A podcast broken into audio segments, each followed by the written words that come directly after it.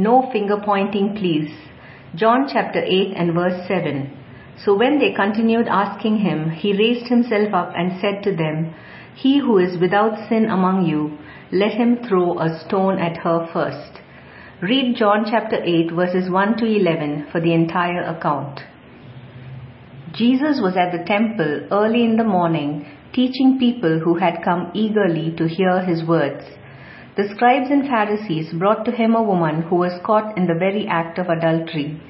Their only aim was to trap Jesus and to check whether he would keep the Old Testament law as given by Moses in Leviticus chapter 20 and verse 10, which actually commanded that both man and woman be put to death, but for some reason only the woman was brought to Jesus.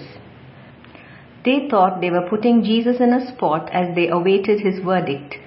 Strangely, Jesus spoke nothing, but simply bent down and wrote on the ground with his finger. No one knows for sure what he wrote, but we do know that Jesus took the Old Testament commandment about adultery in Exodus chapter 20 and verse 14, do not commit adultery, to a whole new level in Matthew chapter 5 and verse 28 when he said, But I tell you that anyone who looks at a woman lustfully has already committed adultery with her in his heart. When they repeatedly questioned him, that's when Jesus said that anyone standing there who was without sin could throw the first stone at her. We can almost hear all the stones drop to the ground one by one as the entire group got convicted and left, every one of them from the oldest to the youngest.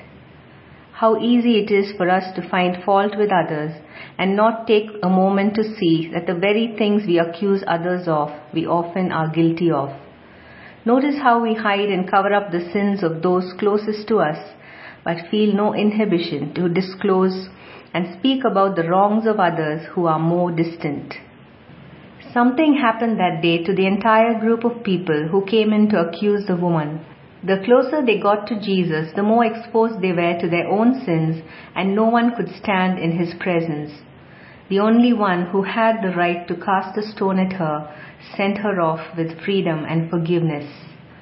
The closer we get to Jesus, the lesser we focus on the failings of others and instead desire to become more like Him. The next time we are tempted to pick up a stone to aim at somebody, let's remember Jesus' words in Matthew chapter 7 and verse 3. Why then do you look at the speck in your brother's eye and pay no attention to the log in your own eye?